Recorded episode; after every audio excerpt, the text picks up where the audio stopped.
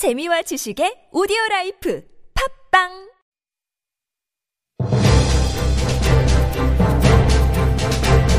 살아있는 비평의 광장 TBS 아고라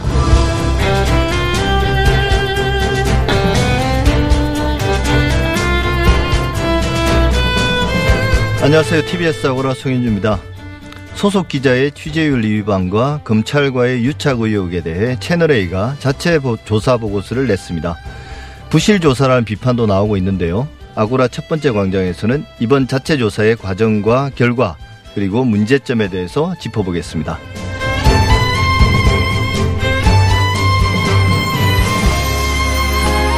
김재규 중앙정보부장이 박정희 대통령을 저격한 1979년의 11.6 사태.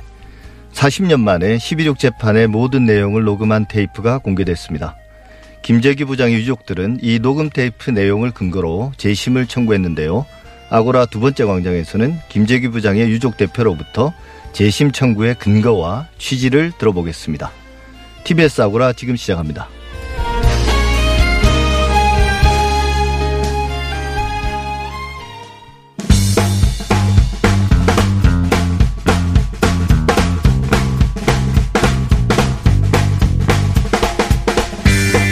이번 주는 빅데이터 세상을 2주 연속으로 만납니다. 전민기 한국인사이트 연구소 팀장 어서 오십시오. 네, 반갑습니다. 전민기입니다. 예, 먼저 이번 주에 가장 많이 소비된 이슈부터 알아볼까요? 네, 지난주에 이어서 또 바로 왔더니 거의 복사 붙이기 같은 느낌이 없지 않아 예. 있습니다. 코로나가 59만 8천 건. 예. 지난주보다 15만 건 정도 늘었어요. 아무래도 네, 사- 확진자가 좀 심각해지고 뭐 그렇습니다. 아, 학교도 이제 다시 열고 하니까 맞습니다. 예, 관심이 커지는 것. 같습니다. 네, 2위는 윤미향 당선인, 이용수 할머니, 어, 정의기억연대, 정대협까지 예. 음, 합쳐가지고 57만 건 정도로 사실은 또 메가 이슈 중에 하나죠. 그렇죠. 그 관련 이야기들 계속 나오고 있고요.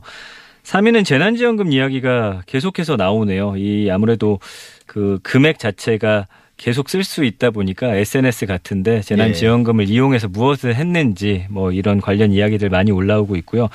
4위는 이제 별다방이라고 불리는 커피숍인데 8만 4천 건 정도 언급이 됐는데 그 프리퀀시라고 해서 행사처럼 도장 17개를 찍으면 사은품을 주는데 이것과 관련해서 사실은 굉장히 뭐 여러 가지 이슈들이 또 이렇게 나온 그런 한 주였습니다. 예. 그래서 관련 이야기 좀 이따 나눠보고요. 그 다음에 이제 다섯 번째가 경주 스쿨존 얘기인데, 어, 이 이야기가 SNS를 통해서 많이 퍼지면서 관련 언급 그리고 이야기들이 계속해서 파생돼서 나오고 있는 그런 한 주였습니다. 예. 그러면 이번 주에 가장 많이 읽힌 뉴스는 뭔가요? 뉴시스 기사고요. 48만여 명이 본 기사인데 SUV 역주행, 어린이 덮친 경주 스쿨존 사고 예. 파문. 방금 그. 키워드였죠. 예. 그러니까 SNS에 어린이의 누나가 사고 영상을 공개하면서 굉장히 불이 붙었고요. 예. 피해 어린이의 누나라고 밝힌 사람이 이 사고 영상 올리고 당시 상황을 설명했습니다. 그 사실은 보시면 SUV 흰색 SUV가 한 아이가 자전거를 타고 가고 있고 받은 이후에 계속해서 직진을 했고 내리고 나서도 사실은 사고가 났는데 아이가 오히려 계속 사과를 하는 듯한 모습이 이제 예. 포착이 됐어요. 그래서 이 내용이 어떤 건지 따져 보니 이건 물론 어린 아이의 가족 주장인데 초등학교 아이가 다섯 살 여자 아이하고 이제 어 뭐 놀다가 다투면서 예. 약간의 그뭐 밀쳤던지 이런 좀 행동이 있었는데 그 여자아이의 엄마가 뒷쫓아 와서 이런 일을 벌였다라는 게 이제 이 가족의 주장이거든요. 예. 그러면서 경찰 측에서도 이 CCTV를 여러 각도에서 돌려보면서 고의로 그랬는지 아닌지에 예. 대해서 좀 이야기를 하고 있는데 그것도 전문가들 의견이 조금 엇갈리는 상황이고 그렇더라고요. 예. 그렇죠. 다만 스쿨존 안에서 벌어진 사고는 맞다. 그래서 예. 이걸 가지고는 좀 시시비비를 가릴 수 있지 않을까라는 예. 이야기 나오는데 근데 대다수 우리 국민들은 보고 나서 이거는 운전한 아이 엄마의 좀 잘못이 아닌가 쪽으로 의견은 좀 예. 많이 모아지고 있는 예. 상황입니다. 근데 그게 이제 저는 영상으로 볼 때는 약간 고의성이 있어 보였는데 또 음. 전문가들, 교통사고 전문 변호사나 이런 분들 이야기로는 고의는 아닌 것 같다. 실수일. 것 같다. 그렇게 이야기하는 네. 분들이 있더라고요. 근데 참 어쨌든 아이 싸움에 이런 엄청난 사고를 네. 내고 말았습니다. 아찔한 순간이었습니다. 예. 네. 다음 뉴스는요? 36만 5천여 명이 봤고요. 국민일보 기사입니다. 어린이 괴질 결국 나왔다. 의심 사례 두 건 발생 비상 이런 예. 제목의 기사예요. 여기서 사실 이제는 괴질이라는 말을 쓰지 말라고 하더라고요. 다기관 염증 증후군으로 어, 부르도록 예, 하겠습니다. 괴질 하면 뭔가 좀 약간 더 그렇죠. 공포스럽고요. 예. 사실은 우리나라에서 의심 사례 두 건 발생하기 전에 전 세계적으로 13개 국가에서 계속해서 발생하고 있었고 이게 이제 급성 열성 발진증인 가와사키병과 좀 비슷한 증세였대요. 두 아이는 이제 모두 회복을 했는데 다음 주 중에 이제 코로나하고 좀 관련이 있는 것인지 뭐 여러 가지를 분석해 가지고 결과를 발표한다고 하더라고요. 예. 다행인 건 이제 이 아이들이 회복됐다라는 것이고요. 이제 많은 환자가 나온 미국 같은 경우는 뉴욕주가 조사한 결과를 보니까 환자 60% 이상이 코로나 바이러스 상체를 갖고 있다는 사실이 확인되면서 이제 코로나19와 연관이 있는 것이다라는 주장이 계속 나오고 있는데 아직 우리나라에서는 좀 어떤 결과를 좀 지켜봐야 될 사안으로 예. 보입니다. 어쩌다 보니 1위, 2위가 다 우리 어린이들 안전과 아, 관련된 그러네요. 거네요. 예, 예.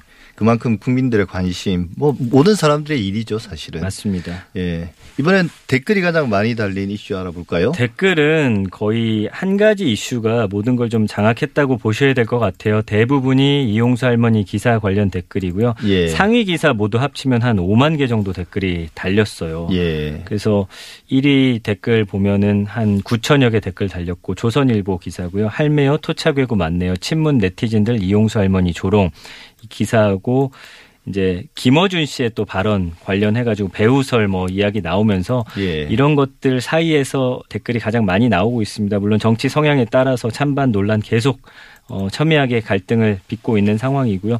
그렇지만 이제 할머니들을 원색적으로 좀 조롱하거나 음모론 제기하는 거에 대해서는 좀 비판의 글들이 서서히 좀 많아지고 있는 상황이거든요.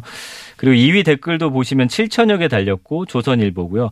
배고프단 할머니, 돈 없다던 윤미향, 집 다섯 채 현금으로만 샀다. 예. 제목 자체가 굉장히 좀 자극적인데 그렇네요. 이게 개인의 어떤 신상 털기식이 좀 돼서는 안 될 것 같습니다. 지금 어떤 본질이 또 흐려지는 사실 생각이 듭니다. 예, 사실 저는 뭐 이 관련된 의혹 제기들 어 좀 기다려야 된다고 생각하는 게 꼭 어떤 일반적인 차원에서 한 개인에 대한 의혹 제기 문제가 아니라 이런 내용들이 전부 다 일본으로 넘어가서 일본 극우들이 맞습니다. 위안부 문제를 부정하고 역사를 왜곡하는데 이제 재료로 활용되잖아요. 음. 그런 의미에서 이제 국익이라는 관점에서도 볼 때 최소한 그 이용수 할머니와 위안부 할머니에 대해서 어 공감한다면 음.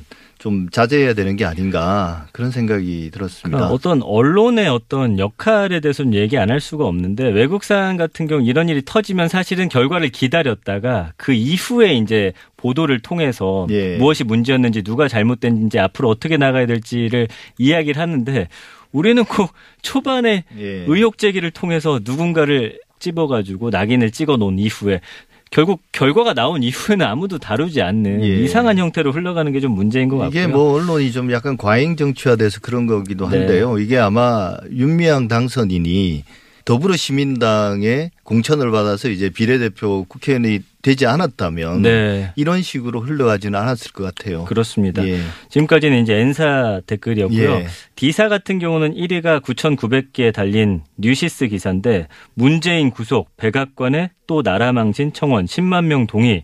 이건 어떤 내용이냐면요. 미국 백악관 청원 홈페이지에 대한민국 제21대 국회의원 선거에서 조작이 이뤄졌다는 의혹을 제기하는 청원이 올라갔어요. 예. 그러면서 그 이후에는 문재인 대통령을 구속해야 한다. 말도 안 되는 주장을 백악관 청원 게시판에 올렸고 이 청원에 지금 10만 명 이상이 참여를 했습니다. 그러니까 미국에서도 게시 후 한 달 이내에 10만 명 예. 이상 참여하면 백악관의 어떤 어, 답변을 해주거든요. 그래서 공식 답변을 받을 수 있게 됐고요. 이 청원글을 올린 사람이 또 보수 성향 유튜브 채널 태평 TV 운영하는 한 대학교 겸임 교수가 올린 것으로 지금 알려지고 있거든요. 그러면서 뭐 나라 망신이다라는 네. 어떤 비판 댓글들이 달리고 있습니다. 이게 끝이 안 나네요. 그러게요. 너무 근데 이제 뭐. 백악관의 답변은 뻔합니다. 뻔하죠. 이건 자기들이 언급할 사안이 아닌 거죠, 실제로. 네. 2위는 어떤 2위는 겁니까? 이제 또 많은 댓글이 달렸는데 SBS 기사였고요. 이용수 할머니 윤미향 따라 30년 횡령 더 많을 예. 것이라는 기사입니다. 그러니까 윤미향 당선인과 또 정의기억연대 문제 처음 제기한 이용수 할머니가 두 번째 기자회견 이후에 그동안 모금 활동에 사실은 할머니들이 이용돼 왔다면서 윤미향 당선인 죄가 있으면 벌을 받을 것이다 이런 식의 이야기로 검찰 수사로 밝혀져야 한다라는 어떤 강조한 이야기를 지금 예. 기사화한 것입니다. 이 문제가 아까 말씀드린 것처럼 파장이 크기 때문에 네. 제가 볼 때는 검찰이 수사의 우선순위나 이런 걸 따질 때는 이걸 빨리 해결해 주는 게 맞지 그렇습니다. 않을까 예. 생각이 듭니다. 물론 시간이 흘러야 좀 정리가 되겠죠. 마- 어, 감정들도 좀 맞습니다. 정리가 되고요. 이번에 아까 말씀하셨던 그 이슈가 되고 있는 네. 별다방 네. 사은품 이 이야기가 정말 많았는데요. 어떤 반응들이 있었나요? 이제 연관어 보면 이벤트, 뭐 frequency, 경품, 당첨자, 레디백, 뭐 해시태그 이런 키워드들이에요. 근데 이번 주 이게 좀 불이 붙었던 거는 여의도 한 지점에서 어 17잔의 커피를 마시면 예. 이 사은품을 줍니다. 예. 근데 이제 석 잔은 어 이제 카페에서 지정한 커피를 마셔야 되고 나머지는 자유롭게 마실 수 있는데 이거 받기 위해서 300잔을 시켜요. 근데 왜 300잔을 시키는 거죠? 17잔 시키면 된다면서요. 아, 그래서 많이 받아갔습니다. 17개의 아. 이 사은품을 받아가면서 한 잔만 들고 가고 나머지를 버리고 간 거예요. 커피를 그렇습니다. 예. 그러면서 약간 막 왜 이거 버리고 가냐 비난 여론부터 해가지고 사실은 배보다 배급이 더 큰 이 사은품 행사까지 비판하는 이런 목소리들이 네. 상당히 많이 나왔거든요. 어쨌든 감성어 분석 보면 그럼에도 불구하고 긍정 비율이 56.6%대 8.5로 굉장히 많습니다. 이게 지금 어떻게 보면 이슈가 이슈에 더해져 가지고 계속 눈덩이처럼 쌓이면서 이게 뭔데 궁금해하던 모르는 분들까지 예, 저도 몰랐어요. 어, 나도 예. 갖고 싶다. 이런 마음을 지금 불러일으키고 있거든요. 근데 이제 부정 감성어 같은 경우는 비정상적이다, 부적절하다, 무분별하다, 낭비다, 비싸다 이런 단어들 나오거든요. 예. 부정적인 반응보다는 좀 긍정적인 반응이 좀 뒤덮고 있는 그런 상황입니다. 사람들의 뭐 소비의 기준은 다 다른 거니까 뭐 그렇습니다. 근데 그, 그냥 이해하면 될것그 같은데요. 사안을 사실은 300잔을 사가지고 누굴 나눠줬다든지 좋은 일에 썼으면 좀 이렇게까지 안 됐을 텐데 예. 좀 불을 붙인 그런 경향이 있네요. 예. 끝으로 SNS 퍼나 가장 많이 퍼나는 이슈 한번 살펴볼까요? 아직도 그 N번방 방지법 관련해서 이런 예. 성착취와 관련한 이야기들이 SNS에서는 많은 분들이 좀 퍼나르고 있거든요. 한겨레 기사고 6,800건 퍼나른 뉴스는 프랑스 아동 성학대 컨텐츠 철퇴 신고 1시간 내 삭제 안 하면 17억 벌금 이라는 예. 기사예요. 그래서 말씀드린 대로 20, 24시간 안에 삭제하도록 하는 법을 통과시켰고 1시간 안에 지워야 하는데 이걸 지우지 않을 경우에는 벌금이 최대 17억까지 된다라는 거거든요. 예, 상당히 세네요. 그렇습니다. 프랑스는. 우리도 이렇게 좀 세게 처벌해야 된다라는 이야기 나오고 있고요. 그다음 두 번째는 JTBC 기사고 4,800건 퍼날라졌는데 N번방 방지법 통과 성착취물 보기만 해도 1년 이상 징역인데 이게 아무래도 좀 벌금형으로 끝나지 않을까 이런 이야기들 많이 나오면서 더 세게 해야 된다. 예. 프랑스 봐라. 요게 두 개가 이제 같이 얽혀가지고 이야기 나오고 있습니다. 예, 사실 이거와 관련해서 이제 최근에 어떤 보수 일간지의 칼럼을 하나 봤는데요. 네. 거기서는 N번방 사건이 결국 이런 일이 터지는 게 성매매를 금지해서 그렇다고 아, 그런 논리를 또 논리네요. 예. 어, 가지고 설명을 하더라고요. 그리고 이제 N번방 방지법이 결국은 포털 사업자나 이런 우리나라 기업들을 옥죄는 거다. 네. 책임을 어떤 우리가 그걸 일일이 다 어떻게 하냐 음. 뭐 우리나라면 좀 과도한 규제다 이런 시각들이 있는 것 같습니다. 참 많은 문화적 차이를 경험하게 되는 네. 예. 빅데이터 세상 전민기 팀장이었습니다. 오늘 잘 들었습니다. 네, 고맙습니다.